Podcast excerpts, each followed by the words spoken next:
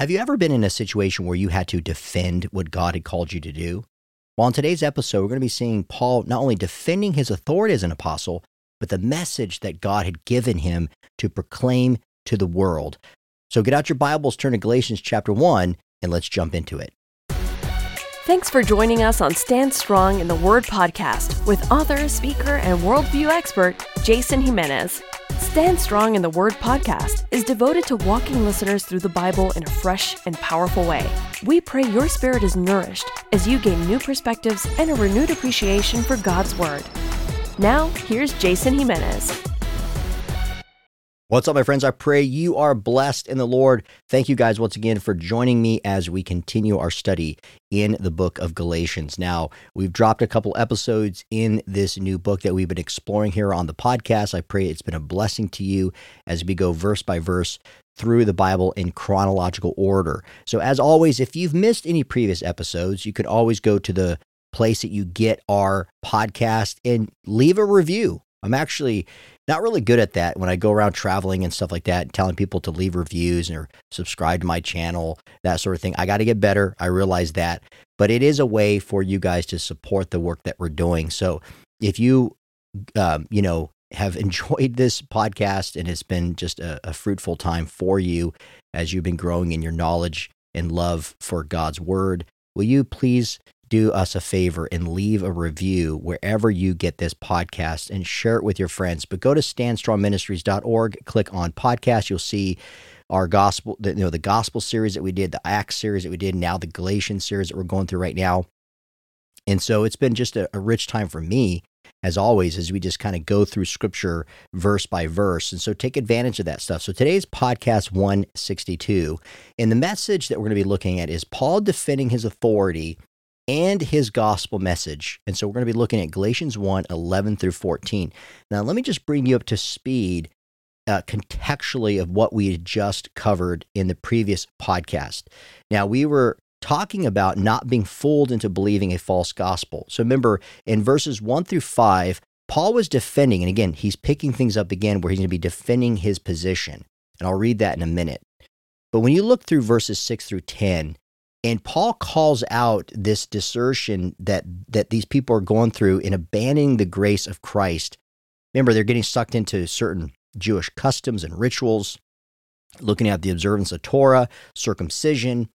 And and when we get into chapter two, we're going to see that there is an open debate that Paul has with Peter himself. And then a few years later, because again, we're, we're saying that Galatians is written about AD, 47.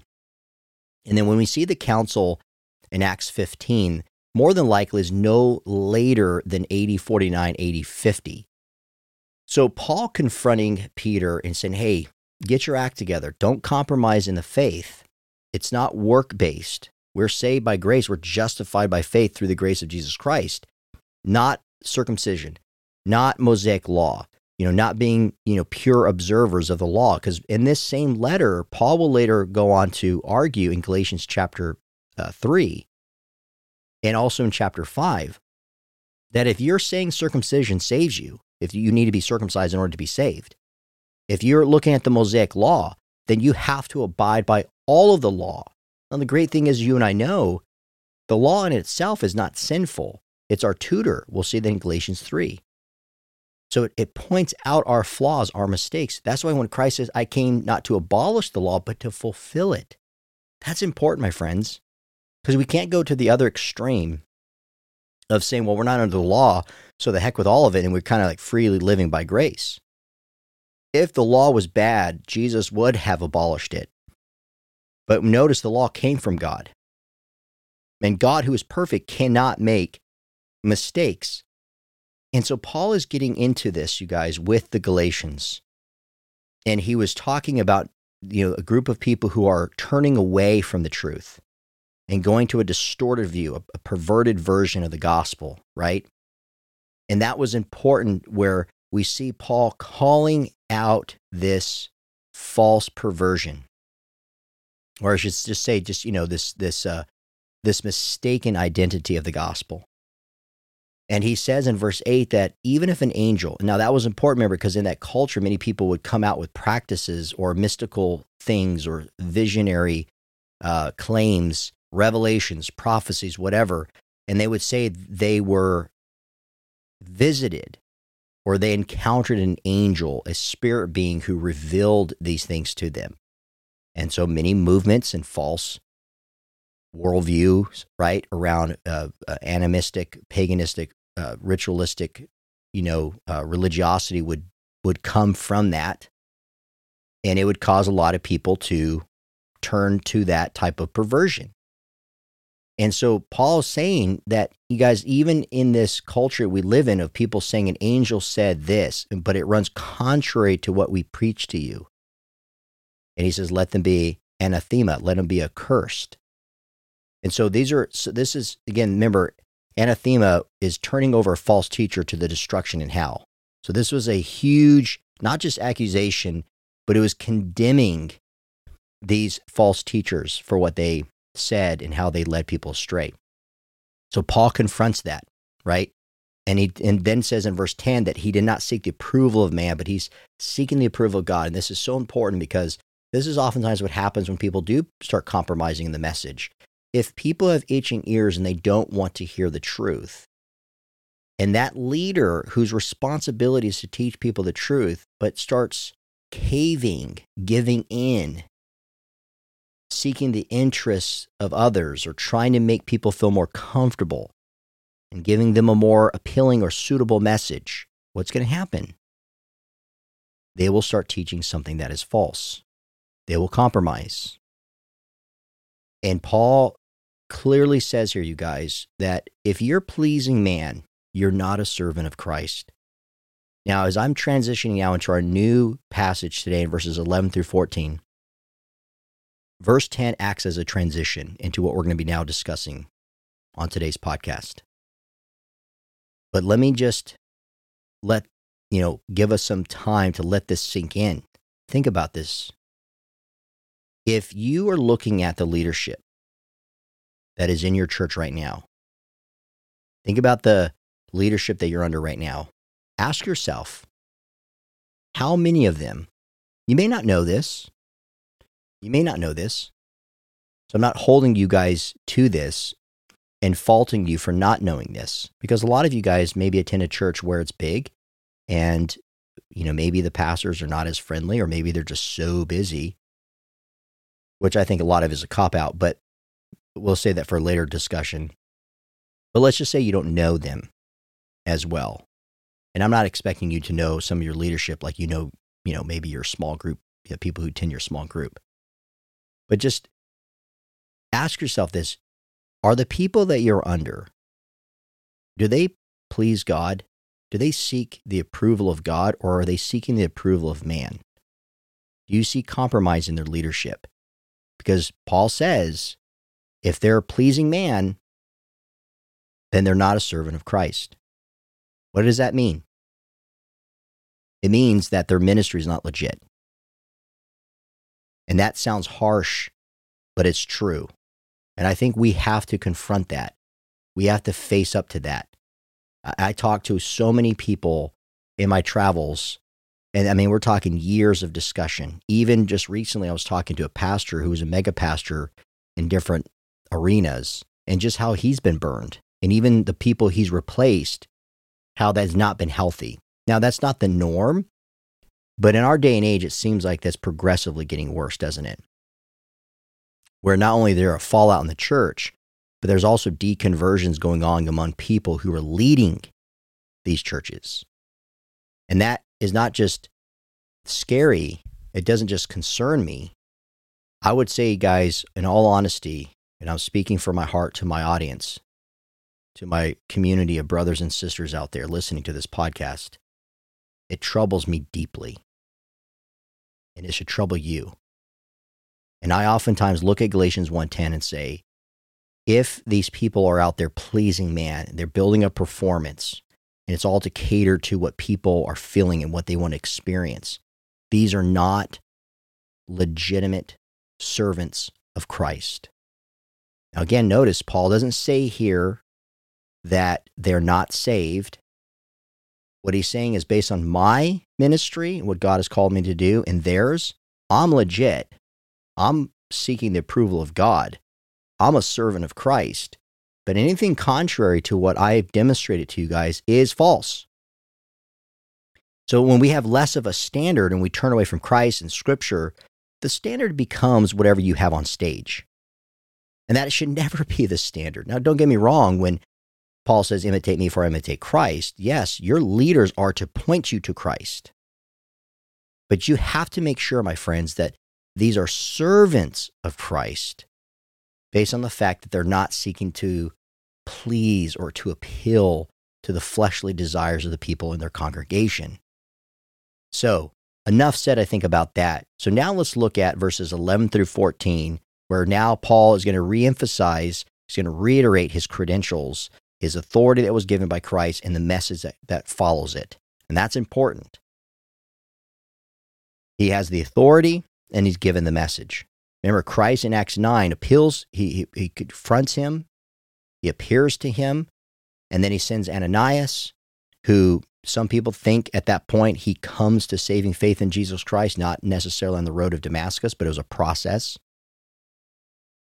Either way, he at, at the point in which the scales fall off his eyes, he is a believer in Jesus Christ. And so it's pretty, you know, uh, you know, it's not just hyperbole, but it's pretty dramatic of, of the encounter and what happens to Paul. And rightly so, because he did a 180 when Paul, after, you know, he can, he, he gets this encounter with Jesus and Ananias. And so when he's talking about his credentials here, as we're going to see, notice how he defends it with passion, you guys. And he's not going to back down. This is so important because whatever, whatever role you play in your local church, in your home life, in your job, as a follower of Jesus Christ, we are called to be the salt. We are the salt of the earth, right? We are to be the light of the world.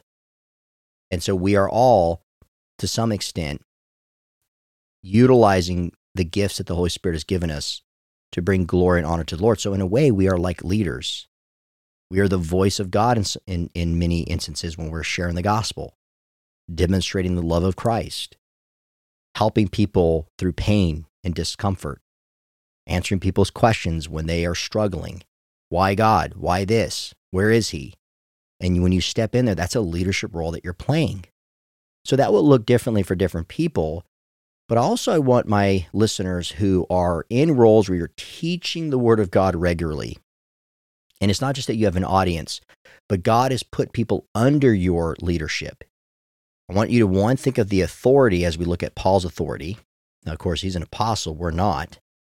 But nonetheless, as followers of Jesus Christ, we have a delegated authority from Christ.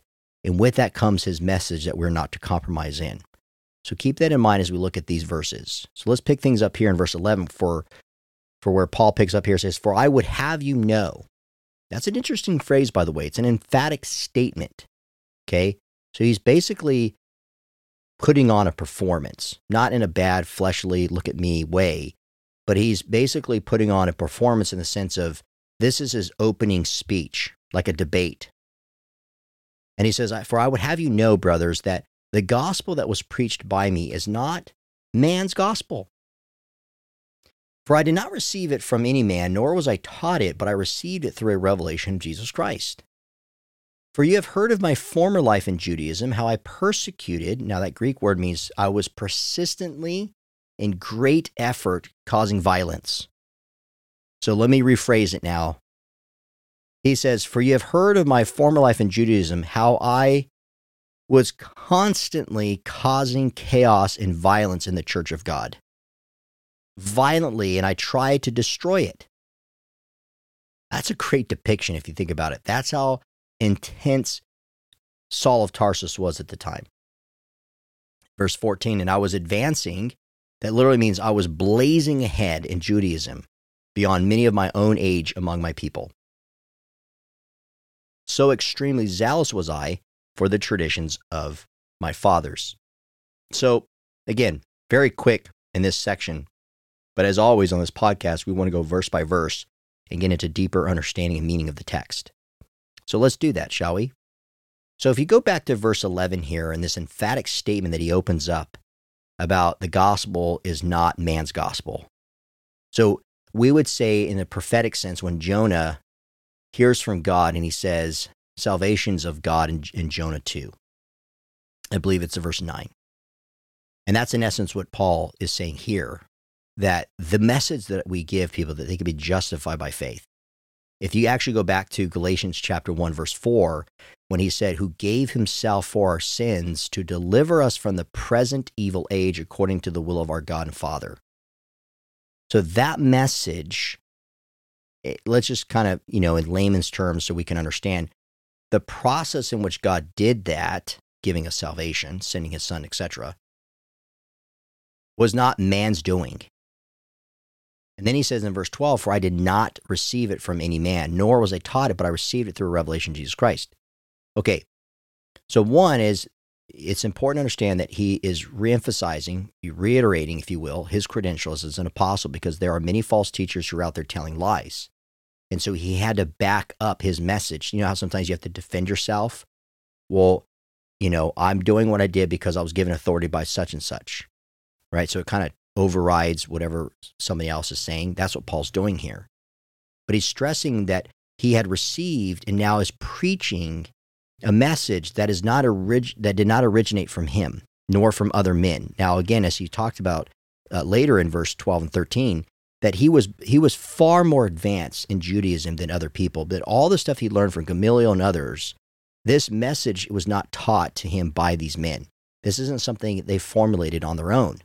Now, of course, at this point in time, you know, Paul, years later, who's now been saved for quite some time, if you look at the track record that we talked about a little bit in the book of Acts, and then of course we'll see in the in the book of Galatians, you know, the kind of the time stamping of what happened to him after he was converted in Acts chapter nine. He had definitely heard the gospel being preached by Stephen. You know, we don't know the details. Luke doesn't give an account of the details of what Ananias said, you know, in specificity right, in volume to to Paul when he encountered him. And when Barnabas was spending time with Paul and presenting him to the apostles, we don't know all that Barnabas taught Paul along the way as well in preaching the gospel. The point is, through the revelation of Jesus Christ, remember, who sanctified and called him to deliver the gospel, God was already using people to speak this truth into Paul's life. But at, at no given time, from Stephen's standpoint, and Ananias, Barnabas, or anyone for that matter, the Jewish council themselves in Jerusalem, they did not originate the gospel from themselves. So this phrase, nor was I taught it.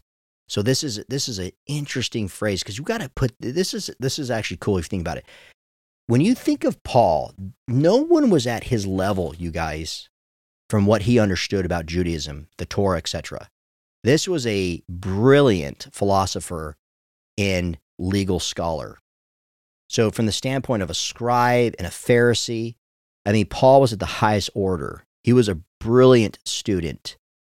So when he's when he uses this phrase, he's going back to being so versed and versatile, and not not only understanding the 1613 precepts, 613 precepts that we you know we see throughout Scripture and in keeping to the law, but also the commentary that comes and the different perspectives and interpretations from the Hillel the Shammais etc. He knew all this stuff. And so when he's saying this, he's distinctively pointing out that his newfound faith in gospel message is far beyond, okay? It's far beyond the mere tradition and interpretation of his people. Now, we're not diminishing Judaism and the foreshadowing of the Messiah to come. You know, because we see throughout the book of Acts, if you go back to, to Acts, you see numerous times, and even as Paul's doing here right now, arguing the case by using scripture and seeing how Christ fulfilled it. So he would literally align the scrolls, open up the scrolls, and show them verbatim from the prophets, speaking of the Messiah and how Christ fulfilled those things. Okay? But what he's saying here is that all the stuff that I learned does not match up, okay, to the gospel. Now, it was common practice, if you remember, for Jews to study commentary of the scriptures, right? And that, you know, actually were, were readings of the scriptures themselves. And so a lot of times they would read scriptures and they would read a lot of the interpretation or commentary of the scriptures and what other rabbis and scribes had said through the centuries. So he was well versed in those things themselves. But yet, what he's saying is, even in those interpretations, we missed it. It pales in comparison. So when he says it didn't come from my uh, traditions per se, didn't come from the interpretations of experts who lived before I did, it's through the receiving uh, of the revelation of Christ. And and when you go back again, this is important, and we don't have time to dive into it, but let me just give you three references. When Paul specifically talked about the revelation of Jesus Christ, you can go back at Acts 9, 3 through 6, when Luke records that, but also the account of Paul talking about in Acts 22, verses 14 through 16, in Acts 26, 15 through 18. Now, as mentioned earlier, if you go back to Galatians 1, 4 through 10, Christianity is not a works based religion, right? It's through the revelation of Jesus Christ that we're justified by faith. It wasn't made up by groups of religious fanatics. Like, for example, and this is important because in our day and age, if you will, obviously at the time of Paul writing this, in the first century, Islam did not exist until the seventh century. Mormonism didn't come until the tail end of the 19th century, going into the 20th century, right? But if you look at other revelations and other world religions that say they have the truth, look at Islam, for example. In Surah 5, verse 9, it says, To those who believe and do deeds of righteousness, hath Allah promised forgiveness and a great reward? See, that runs contrary to the very thing that Paul's saying here. So in our day and age, just like we're not we may not be encountering Judaizers like they were in the in, in his time, but we certainly are encountering Muslims. For example, on the day of judgment for the Muslim, they hope and pray that their good deeds will outweigh their bad ones. That's not what how Christians relay the gospel. If Allah says that they will be forgiven of their sins, he will let them go into paradise if he desires, if he says that they did a good enough job. That's not how God treats us. So notice the work based religion of Islam that runs contrary to the gospel message in the, in the scriptures. What about Mormonism? You know, the gospel principles, um, there's, a, there's a writing that goes back in 1979. It's from the Corporation of the President of the Church of Jesus Christ of Latter day Saints. And it's on page 68 of the gospel principles. And it says this quote, We accept Christ's atonement by repenting of our sins, being baptized, receiving the gift of the Holy Ghost, and obeying all of the commandments. So it's not just believing in God, in Jesus, but it's also doing good, meaning being kind, being fair, loving, etc. Developing moral character, repenting of sins, and attaining forgiveness of the atonement of Christ, being baptized, and participating in other Mormon ordinances, and of course, spreading the Mormon faith. If you do all of those things, as as particularly for men who are progressing to become a god of their own planet, then you're quote unquote saved. It's not just Christ's atonement. Again, that's what we deal with in our culture today. There are more Mormons in other parts of the world than than clearly others, but so perhaps you never encountered a Mormon, but maybe you encounter more Muslims. The point is, these are world religions, you guys, that are based on a work based religion. And Paul's saying that is false. So please, you guys, hear me. When you know the truth of the gospel, when Christ has revealed his truth to you, and you read the scriptures as the authority of God's word, and you accept him into your life as Lord and Savior, that is Jesus, and he's, ref- he's forgiven you of your sins, and you've asked him to come into your life as your Lord and Savior, it's not you have to do something else in order to solidify your salvation. Christ paid the penalty on the cross once and for all, Galatians 1 4. So now he says here, and again, he's reemphasizing this to, kind of, to confirm his message and authority in his authority in his message by saying, For you have heard of my former life in Judaism. So he's now using himself as an example. And this is important, you guys, because you could tell people, yes, the authority of Christ, yes, the message that I give, test it to see if it's false. But also, a third one now, when you have the authority and you have the message, you have a testimony. and you say, you know what? How can one refute what I was once like this, but now I have been completely changed? The answer, my friends, is Jesus Christ. So when Paul's saying, if you go back to my former life in Judaism, he says, I was out of control. I persistently tried to bring out violence in the church of God. I was violent. I was vicious. I was trying to destroy it. And not only that, but in verse 14, I was advancing, meaning I was blazing ahead. I was far beyond. Maybe you've had a student a time or two in your course of, you know, going to school, university, college, whatever. And you had those really sharp, bright, brilliant students that were just far ahead of you that you couldn't even cat, you couldn't even, you you weren't even in their class, right? Well, that was Paul. Paul was way ahead of his colleagues, of his peers. So when you think about it, who better to tell people not to get involved in religion than Paul? Because he knew it, right? He not only was deep in the bondage of religion, but he also understood the grace of Jesus Christ. And so Paul was, he was delivered from that. So he knows what he came out of. He knows the difference between the law lying to you or you, you know, more or less being fooled into believing that the law can save you. And he was zealous. Remember, he talks about that in Philippians 3. The more he was obedient to the law, the more he felt to be free, and yet he wasn't. Because you and I know that freedom does not come in the law, it comes in Christ. So, Paul, he mentions Judaism because he wants to contrast his old life in the law to his new life in Christ. What a powerful example and so we could do that today. You say, This was my life in the flesh, living for myself, and, and this is the life that I now live in Christ.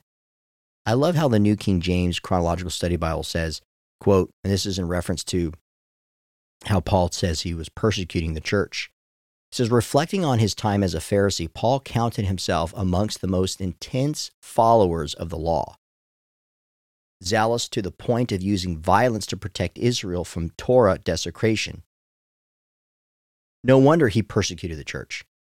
In the view of the Pharisees, the first Christians, as a Jewish group that was lax in the observance of the law, represented the defilement of Israel. Saul, the Pharisee, had lived out his commitment to Israel through the law. Paul, the apostle, would live it out through Jesus Christ end quote, and they're referencing Philippians 3 7 through 9, as I mentioned earlier. So when he's saying he was so extremely zealous, Paul, when he goes back to his past life in religion, and he's seeing how fanatic he was in keeping and preserving the entirety of the law, again, despite his zealous life, it not once delivered him from his sin. And he says that in Acts chapter 26, 9 through 11. Matter of fact, let me just go ahead and read to you guys the pedigree that he lists as a Pharisee in Philippians 3 4 through 6. He says, Though I myself have reason for confidence in the flesh, if anyone else thinks he has reason for confidence in the flesh, I have more confidence, he says. Why? Verse 5 I was circumcised on the, on the eighth day of the people of Israel, of the tribe of Benjamin, a Hebrew of Hebrews, as to the law, a Pharisee, as to zeal, a persecutor of the church, as to righteousness under the law, blameless. So, and not only that, but when he's using this term that he followed and learned from the traditions of, of his fathers, what he's referring to here is the rabbinic and oral teachings of the law. So again, he was so far advanced, that's known as, as halakha, that, that are considered equal to the Torah and, you know, most scholars, they were actually incapable of mastering the various complexities and interpretations of the, of the law, except for who? Except for Paul. So when you had the minimum requirements, if you will, of memorization and studying of certain ter- interpretations, it's like base level. But he was far more uh, advanced because he had an expert knowledge of the Hebrew scriptures and the oral traditions, which were huge back then, you guys. So he was able to run off into those areas and debate people on them. You know, so if, the, if you had a text in scripture and you had multiple interpretations or oral traditions that came from it, he was able to give you basically the rundown of all the major interpretations. And so a big difference now that we, you know, he that he's, you know, Paul is, is referencing is that even as a Pharisee, your way of viewing scripture, interpreting the law, is very minuscule. And yet, remember, they're the experts. They thought they knew best. And now, as an apostle of Jesus Christ, being free in Christ, being forgiven of his sins, he realized how lost and blind he was. And so I ask you guys when you think about how much authority do we think we have outside of Christ? What message are we really conveying to people? I mean, when you really look at it, how much ministry, we just talked about, again, the challenge of being a man pleaser versus a God pleaser. And we know that if you're looking to please man, you're not a servant of Christ. And so, again, going through verses 11 through 14, if your focus is on yourself and what you're trying to accomplish, it's all in vain. It's all in vain. You know, Paul said in Acts 22, verse 3, I am a Jew. I was born in Tarsus in Cilicia. I was brought up in the city. I was educated at the feet of Gamaliel according to the strict manner of the law of our fathers, being zealous for God as all of you are this day. So he, he realized as a, someone who was advanced in education in scripture. And again, remember, he was a Roman citizen.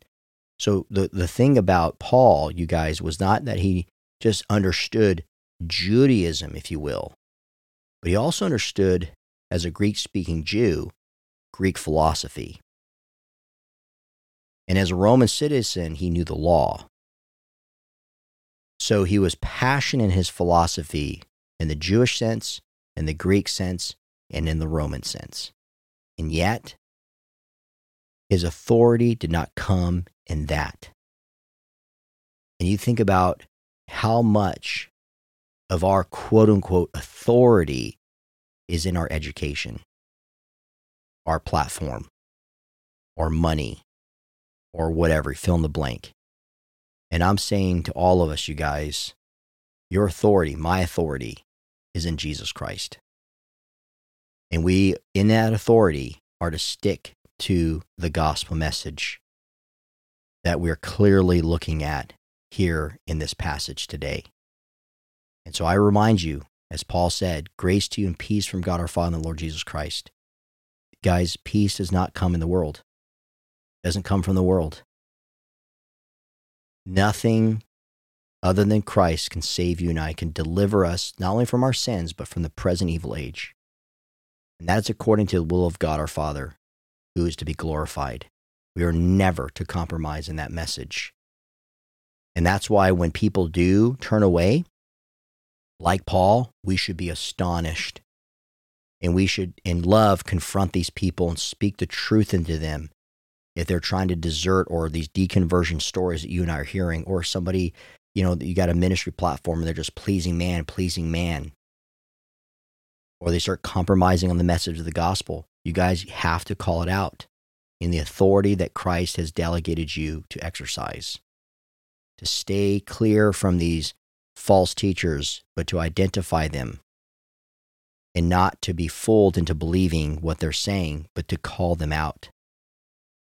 So make sure that when you guys are out there exercising your gifts, you're using them to advance the kingdom, that you're not compromising in the gospel. And that, like Paul, you and I can look at things and, you know, we're blessed. Like I'm blessed to the people that, that have taught me. I'm blessed to the people who've mentored me. You guys know on this podcast, you know, that Dr. Norman Geisler, who passed away a few years ago, you know, before he passed away, wrote 130 some odd books. Uh, you know, was a master thinker, philosopher, theologian. And you know, there was a time or two in my younger years when he was personally investing hours upon hours of time into me and tons of meals and travel together. We even wrote a Q&A book together. And there was a time or two when I'd be like, yeah, you know, like I'm I'm in the know. Or I just came out of a conversation with Dr. Geisler and he even said to me, "Oh, well, you know, Jason, that, you know, great job." And I never thought of it that way. I'm like, "Ooh, you know, it's like that doesn't that doesn't matter." You can have PhD after your name. You can be Dr. So and so. Great. But your authority doesn't come from an institution that gives you that degree. Good job in working hard to get it, but use it for the glory of God and never use that as a substitute to the authority that you and I have in Christ. Cannot stress that enough. So I pray that this time that we've had together in Galatians chapter 1, verses 11 through 14 has been a blessing to you guys, that will continue to encourage you guys to stand strong in your faith and not compromise. So until next time, keep standing strong, my friends. For more information on Jason Jimenez and Stand Strong Ministries, visit us at standstrongministries.org. Thank you for listening, and keep standing strong in the Word of God.